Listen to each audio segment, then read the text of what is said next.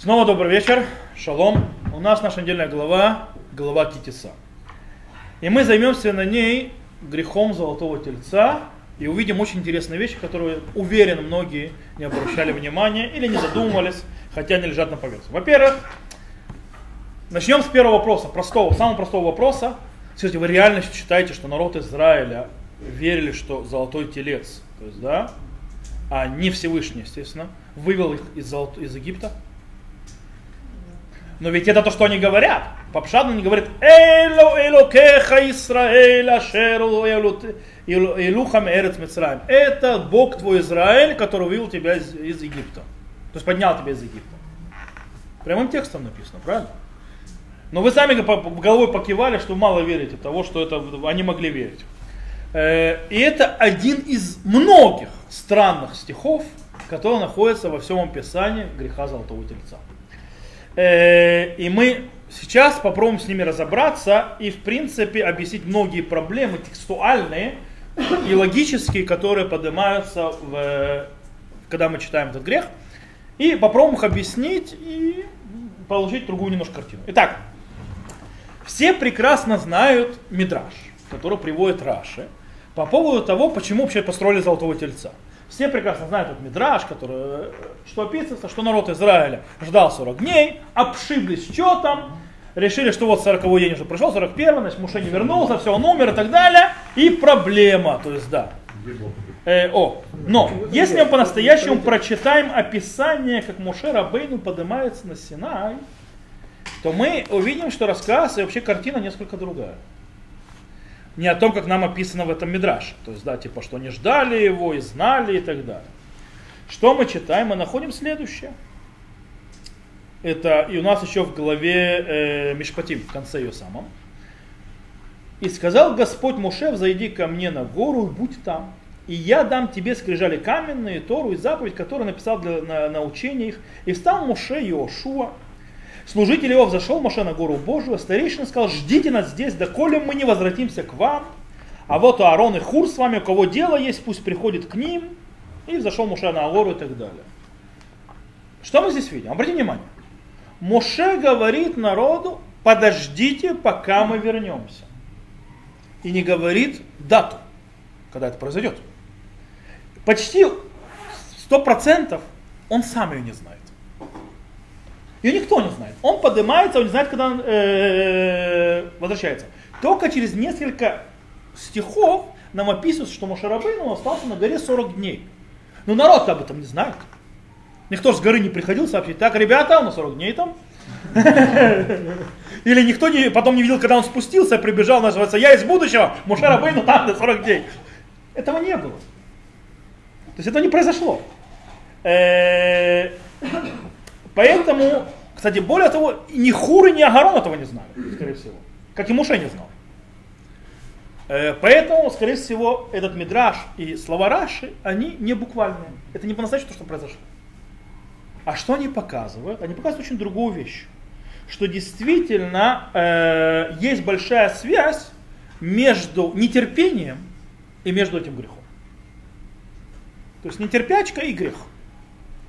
То есть там между ними, э, но это не значит, что так написано. Теперь, более того, мы знаем, что это поднятие на гору, это не первый раз, когда Мушарабын идет на гору, поднимается к Всевышнему. Он уже добегал несколько раз. Это мы читали в главе Итро, и Мешпатим, и уже произошли происходы. И всегда это происходило как? День, два-три дня, пару дней, не более того. Ну и здесь, как бы казалось, ну сколько он там будет? Ну пару дней, ну ладно, ну неделю. Не проходит. Неделя проходит, а он не возвращается. Что думает народ Израиля? Сгинул Муше. Более того, задавайте помнить, куда он вошел. Он вошел к облаку, которое сказали никому не приближаться, иначе они умрут. Это спустилась то есть, слава Всевышнего, которая, как мудрецы наши говорят, эш охла, огонь пожирающий не может никто видеть это моего лика, то есть да, будет жить и так далее, и так далее. Сами они, когда стояли, там чувствовали, если, они испытывали, они что не умирают. То есть сколько они там держали? Две дебрывы держали, называется, а их чувствовали, что не умирают. А этот ушел и нет, умер. Окей. Если лидер умер, что дальше? Нужен новый. О, стоп, подождите, подождите, 5 секунд. Первое, то есть, что нам дальше делать? Нам что делать? Или нам оставаться ждать? Смысл? Сколько можно еще ждать? Или нам нужно и возвращаться назад в Египет, не дай бог. Тоже глупая идея. Хотя некоторые предлагали, э, как мы это читаем, на море там предлагали и так далее. Хотя здесь мы не читаем, что кто-то такую идею толкал. Фараон тоже нет. А? Фараон остался один, армии нет. Нет. Не важно, но как бы такой идеи никто не предлагал уже. То есть на, этом, на этом этапе. То есть, да? Мы там очень потом предлагали, на этом этапе никто не предлагал. Какое естественное решение? Идти вперед с землей Бабетавану, как обещал Всевышний. Окей? То есть, в принципе, нужно идти. Теперь, э, поэтому народ Израиля обращается к кому? К тому человеку, которого назначили быть заместителем. То есть Моше Рабейна ушел и так далее. Кто у нас, соответственно, Агарон. И первая э, жалоба к Агарону, она именно акцентируется на требовании нового лидерства. Давайте прочитаем. Это уже в нашей главе Китиса. Э, народ же увидел, что Маше долго не сходил с горы, собрался народ к Агарону и сказал ему, встань и сделай нам божество, Илугим там написано, которое шло бы перед нами, ибо сей муж Муше, который у нас из земли египетской, на земле, не знаем, что с ним случилось. Окей. Несмотря на то, что слово Илугим, как бы в принципе показывает, что народ Израиля просит Бога, типа, за божество, по-настоящему настоящая фро, фра, просьба не в этом. Просьба Ильху лифанейну, пойдут перед нами. То бишь, нам нужен тот, кто нас поведет в землю Израиля. К Нанейскую землю. То есть для чего мы собрались здесь все? Для этого, значит, нас нам должен кто нас поведет. Теперь, э,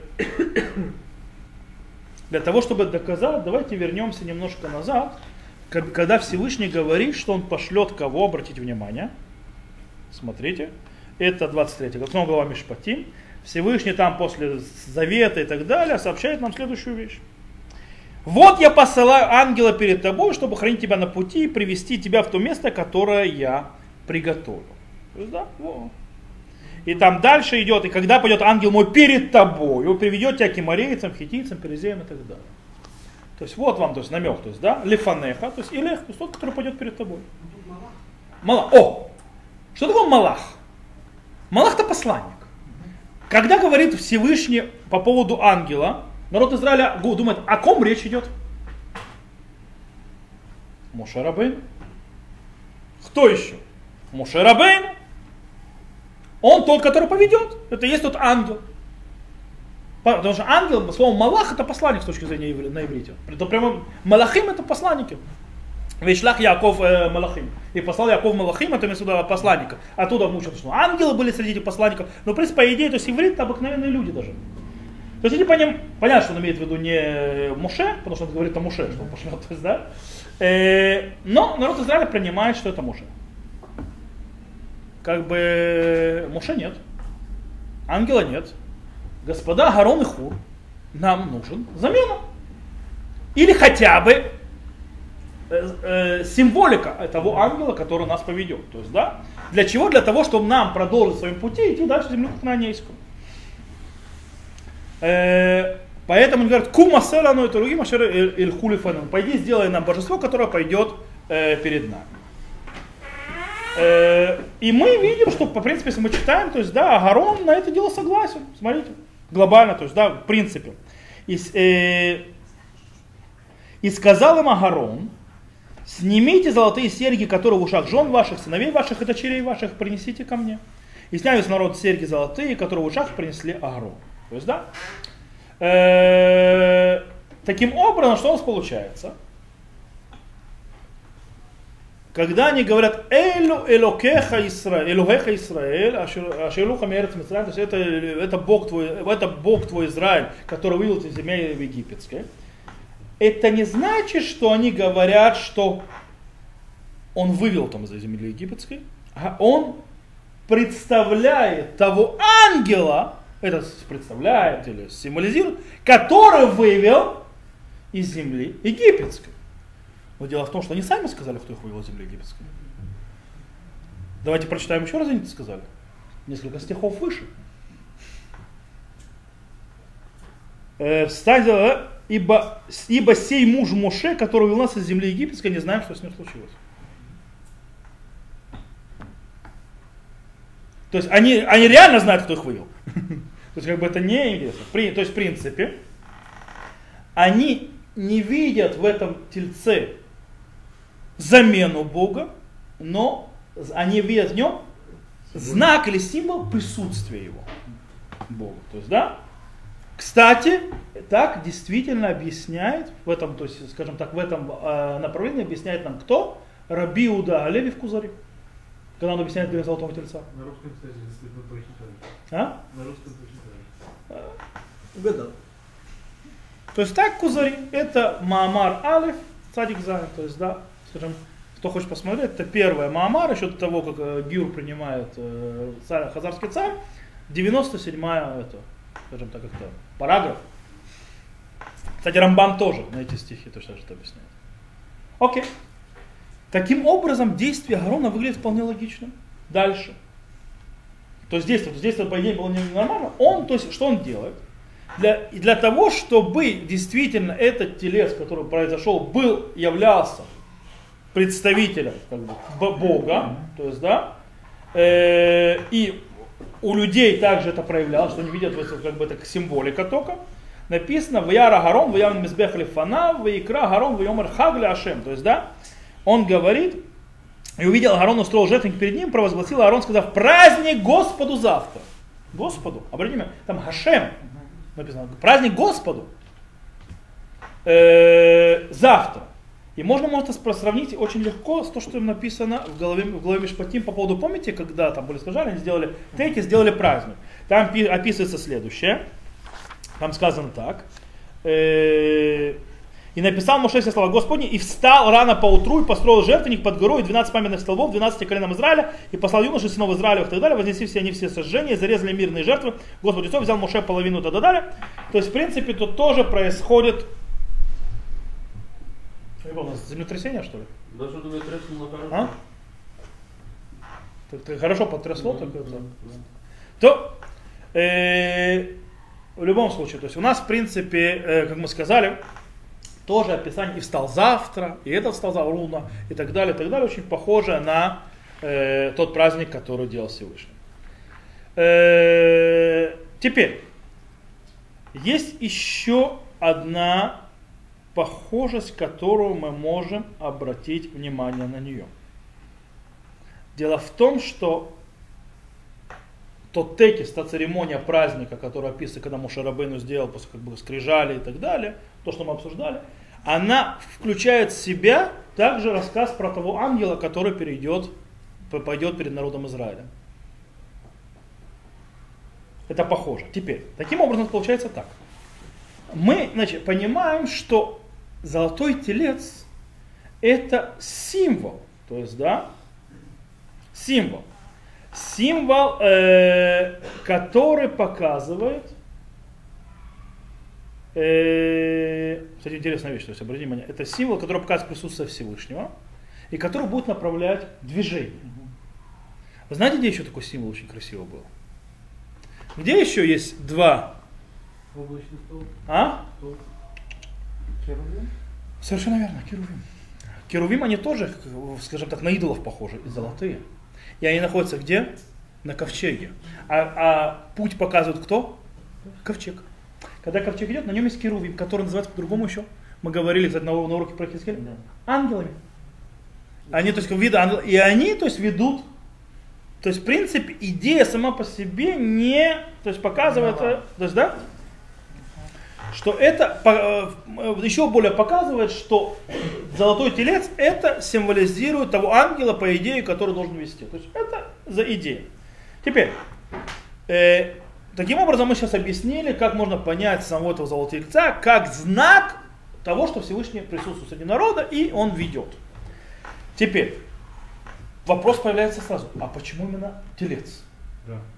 Почему на телец? Ну, такое, что они Арона не выбрали, и все. А? Выбрали сразу Арона, сказали, теперь ты, как заместитель. Ангел. О, почему телец? Хискуни дает очень интересное объяснение. Скажем, такое необычное и очень интересное. Он показывает еще одну связь между золотым тельцом и синайским откровением. На Синайском, дело в том, что в конце церемонии на Синайском откровении описывается, э, что Аарону, его сыновьям и 70, 70 старейшинам была дана возможность увидеть Всевышнего. Да? И там сказано, «Вейруй турукей Исраэль, витахат раглав кимасе ливнат асапир». То есть, да, э, сейчас я вам открою это, прочитаю на русском, перевод этого, что написано. И увидели они Бога Израиля под ногами его, как образ кирпича и сафира, как самое небо, э, но по, чистоте. Понятно, что речь идет, что у Бога нет ног, okay? под ногами ничего нет. Имеется в виду, это разные уровни видения пророческого. То есть, да, Мушер Рабейн видел лицом к лицу, по ним или по ним, а они уже ниже уровнем, они видят раглай. То есть, да, они видят ноги, правильно? То есть, в принципе, более отдаленно. Теперь, и тут берет Хискуни, не любя, конечно, очень сильно с проблемой, сейчас связано сразу физически, а душе, скажем так, материали, материальные вещи, когда это описывают духовные вещи материально, и сравнивают с другим местом в Танахе. Я уверен, вы должны были вскочить сразу с каким местом. Где в Ивтах после его ногами Киавней Сафир? Хискель. Колесница Хискеля. А там же написано Вераглехем регель ешара. Векаф раглеем кикаф регель эгель. И ноги их нога, нога прямая, а ступни их как ступни тельца. Хискель. Первое. Это масса меркова. Это видение колесницы. Он так описывает кого? Керува. Керув это то животное, то есть святое, на которое четыре керува, которые несут колесницу, у которых лицо, мы это учили по- на, на уроке по книге Хискеля, б- человека, быка, а, льва и орла. А? И ноги их, как ноги, то есть ступни их, как ступни тельца. Копыта, как копыта, то есть ступни написано, кафра глеем, то есть кафра регель. То есть, в принципе, получается,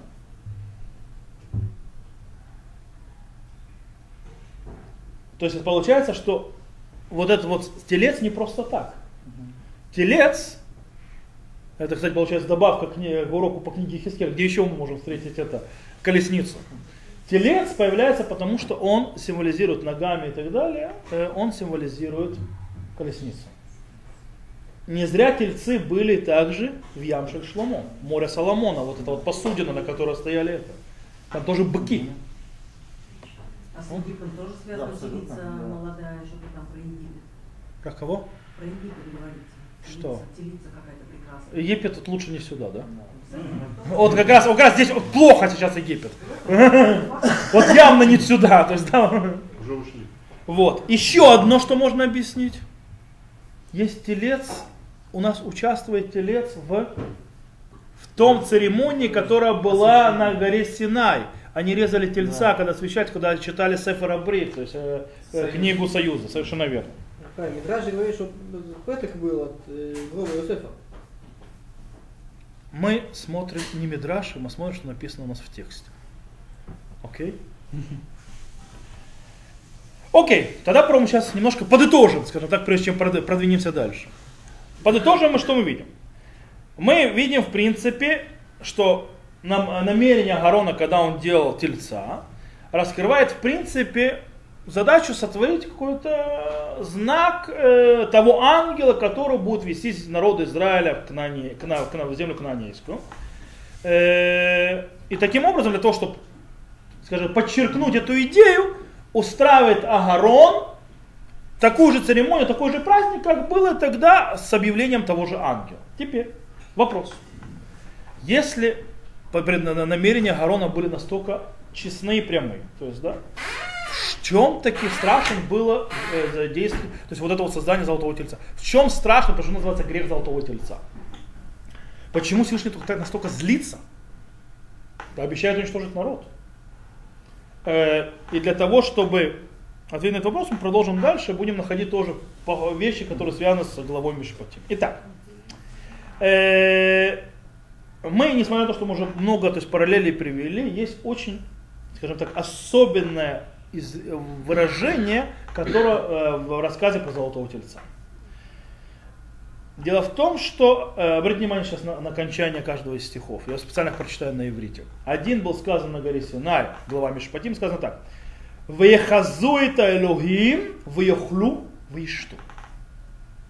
И увидели Бога, и съели, и пили. Вот это вот текст, да. В грехе золотого тельца есть, в нашей главе Китиса, есть следующее. В Ешев Хаам Лейхоль, Вишату Вякум Лицахек. То есть все было нормально, пока не окончание фразы «Ваякуму лицахек». То есть, да, что такое лицахек? Как они здесь это перевели? И взял, да, тихо, не здесь, здесь. И Аарон сказал, правильно, встали они на рано на другой день, вознесли жертвы, принесли жертвы мирно, и сел народ есть и пить, и поднялись веселиться. Так они переводятся. Но сейчас мы поймем, что такое лицахек. Что же за лицахек такой? Дело в том, что слово лицахек, он понятно от слова цхок, смеяться. То есть, правильно? Э, Раша поднимает в своем комментарии возможность, что речь идет о прелюбодеянии. И даже, может быть, об убийстве. Э, И может быть даже об убийстве. О прелюбодеянии может быть даже об убийстве. Теперь. э, наши мудрецы поняли, что речь идет не просто о танце, который там устроили. А? А скажем так, э, там идет, скажем так, крутая и оторванная вечеринка, причем которая явно вышла из всяких п- рамок приличия. Так наши мудрецы понимают. То есть там понеслась, то, что называется. Э, и это, кстати, больше понимаю, то есть мы это поймем, кстати, мы дальше увидим. Описание, когда Мушарабыну спускается, что там происходит, то есть, э, вот это именно понятие очень хорошо понять, когда он разбивает скрижали. Так вот, обратите внимание. Потому что сказано, Ваира Муше, Муше увидел то, что они видели. Ну, мы сейчас разберемся дальше. Икер, обратите внимание, Всевышний не злится и не говорит Муше Рабейну спуститься с горы в день, когда был создан золотой телец. Всевышний ни слова не говорит Муше, когда был создан золотой телец. Только на следующий день он об этом говорит. Причем когда? Когда народ встал для того, чтобы веселиться. Только тогда Всевышний говорит Моше об этом деле. Более того, то есть, да, и Муше не злится только за тельца, но также за танца.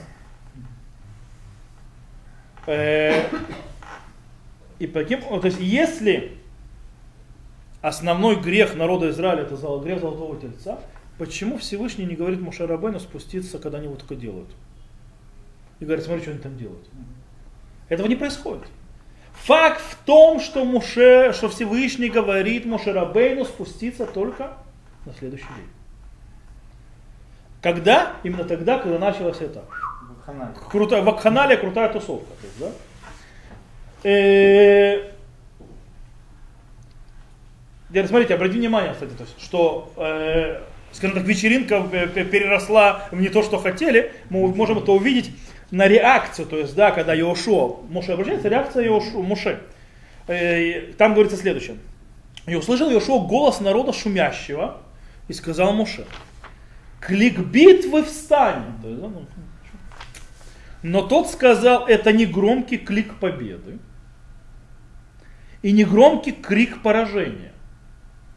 Клик кликования слышу я. И было, когда они приблизились к стану, увидели тельца. так далее. То да, я слышу там э, клик ликования. Ункул, кстати, переводит, что такое коль ону, то есть коль ликования, имеется в виду коль де михайхин. Михайхин вообще улыбаются. То есть, да, явно Ункилу связывает э, голос ликования вместе с, с, с лицахек, то есть да, с смехом. Э, таким образом он показывает, то есть, да, что есть связь именно, проблема. Как, в чем проблема? Проблема в том, что встали лицахек. Потому что именно это то, что слышит Моше. И он просто связывает. Теперь, несмотря на то, что у нас это, скажем так, э, не прямое свидетельство, а вы- вытекающие из обстоятельств свидетельства, называется, идут минисибатит на иврите, у нас выходит, мы можем предложить одну вещь. Народ Израиля просто вернулся к своим старым Привычка. привычкам, совершенно, вот как к чему? К египетской культуре. Мы, мы когда говорили, помните, мы говорили, что Всевышний требовал от народа, что? От э, Багалай Бешлах, в- из-за того, что он был погружен во всю эту э, культуру египетскую, которая как раз и занималась вакханалией, скажем так, сексуальным развратом во всяких его видах.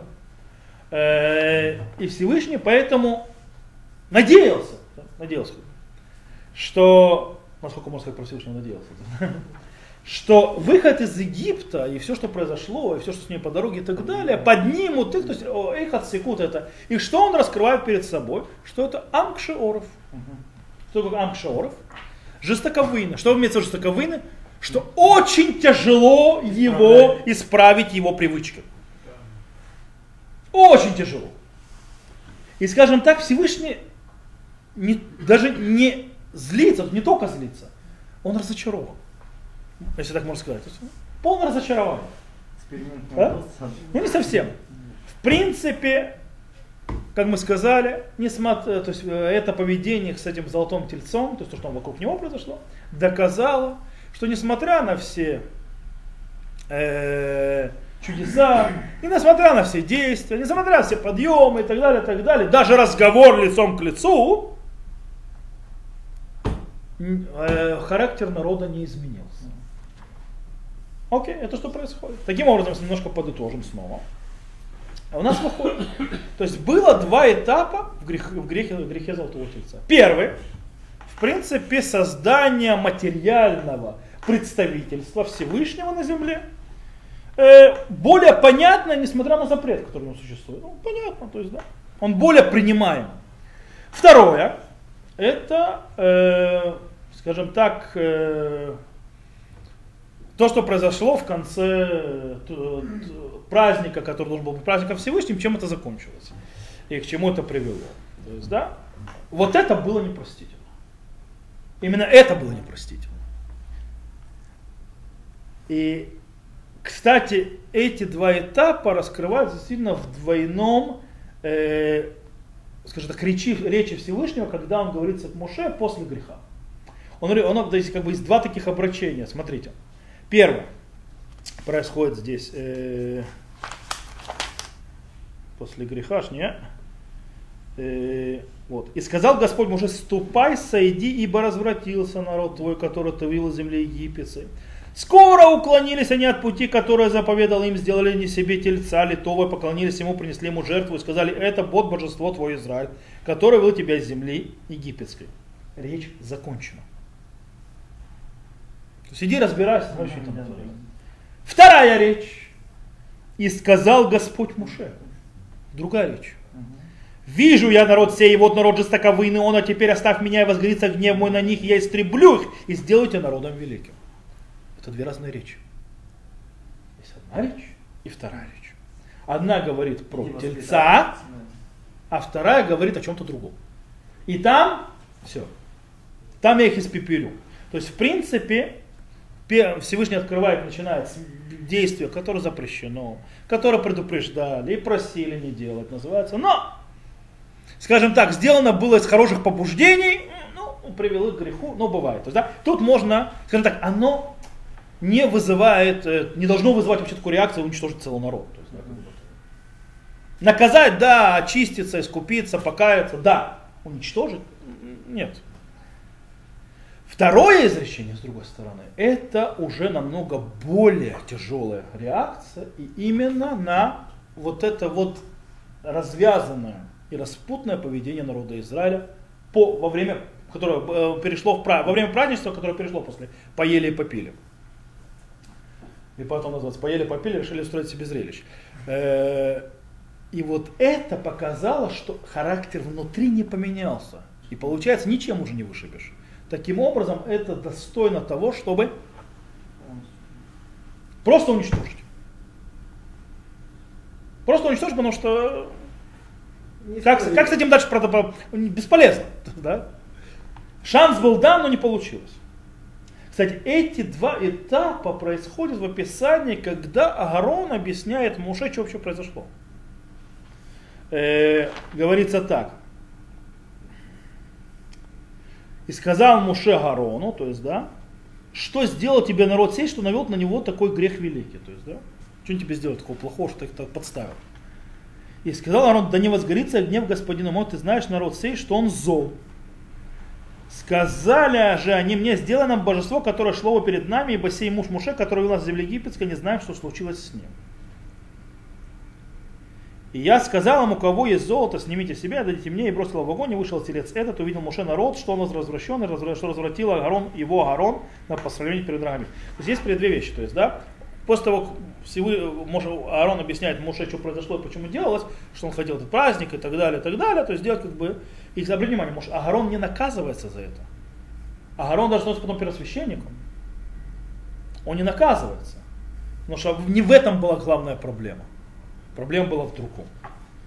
Э, И в принципе, это то, что мы. Если мы должны, под конец можно сказать так вещи, то есть две вещи. Э, И доказать еще, что есть два этапа, есть даже два этапа в наказании. Первый этап какой? Муше Рабейну что делал первое? Кто за Бога? Э, Три тысячи человек он отправил на тот свет. Каких три тысячи человек? Те, которые участвовали в этом вакханалии. Их, он, он их убил. И после этого вторая реакция. Он поднимается на гору для того, чтобы просить прощения. То есть то, что связано с уходом назад в культуру Египта, уничтожить. То есть не Бог, не ты, то есть вот этих вот. Только те, кто участвовал. Зачинщики и так далее. Они зачинщики были. Участвовали зачинщики, может, участвовали больше, тогда не будем ходить в эти э, докует, то есть разные мнения по этому поводу. Те, которые зачинщики или те, которые участвовали. Сам же народ с тем, что он сделал, из-за того, это, искупле, иску- это достойно искупления. И поэтому, кстати, обратите внимание, Всевышний после этого не передумывает их не вводить в землю Израиля, что-нибудь другое. Это другой грех. Э, на этом, и он тогда прощает им грех золотого тельца, и дает искупление и так далее, и так далее. То есть, если мы так подытожим, то мы увидели очень интересную вещь. Грех золотого тельца был не в создании самого тельца. Грех золотого тельца был в другом. В поведении народа, который вернулся к, к своему старому поведению развратному. Сам телец был ничем иным, как попыткой запрещенной э, построить символику присутствия Всевышнего.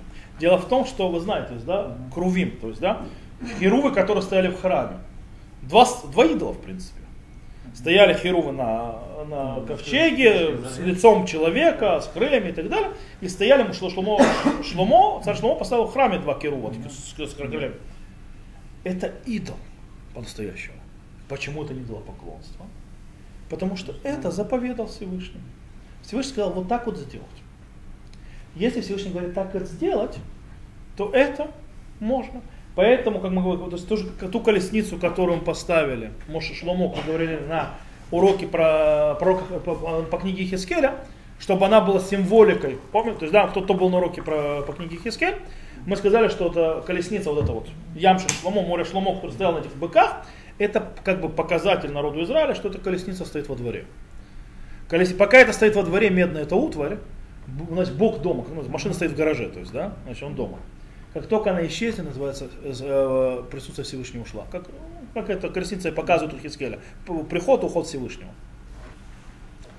Э, то же самое здесь. Это символизирует присутствие Бога, святая святых и так далее, или на ковчеге. Но когда Всевышний не заповедовал это делать, то мы входим в запрет какой? Илукей Масахала, то есть не делаем то есть никаких изваяний и так далее. И так далее. Тут была ошибка, тут была, но из хороших побуждений. С другой стороны, грех в жестоковыйности, вот именно вот в этом э, оставлении, то есть уход обратно в э, называется, Тарбут Мицраем, культуру Египта. В этом был грех. И за это не поплатиться. Поэтому наказание тоже такое двойное. Все двойное. То, на этом мы сегодня закончим, то есть немножко увидев другой взгляд на грех Золотого Тельца, немножко, может быть, необычный. То, всем всего хорошего.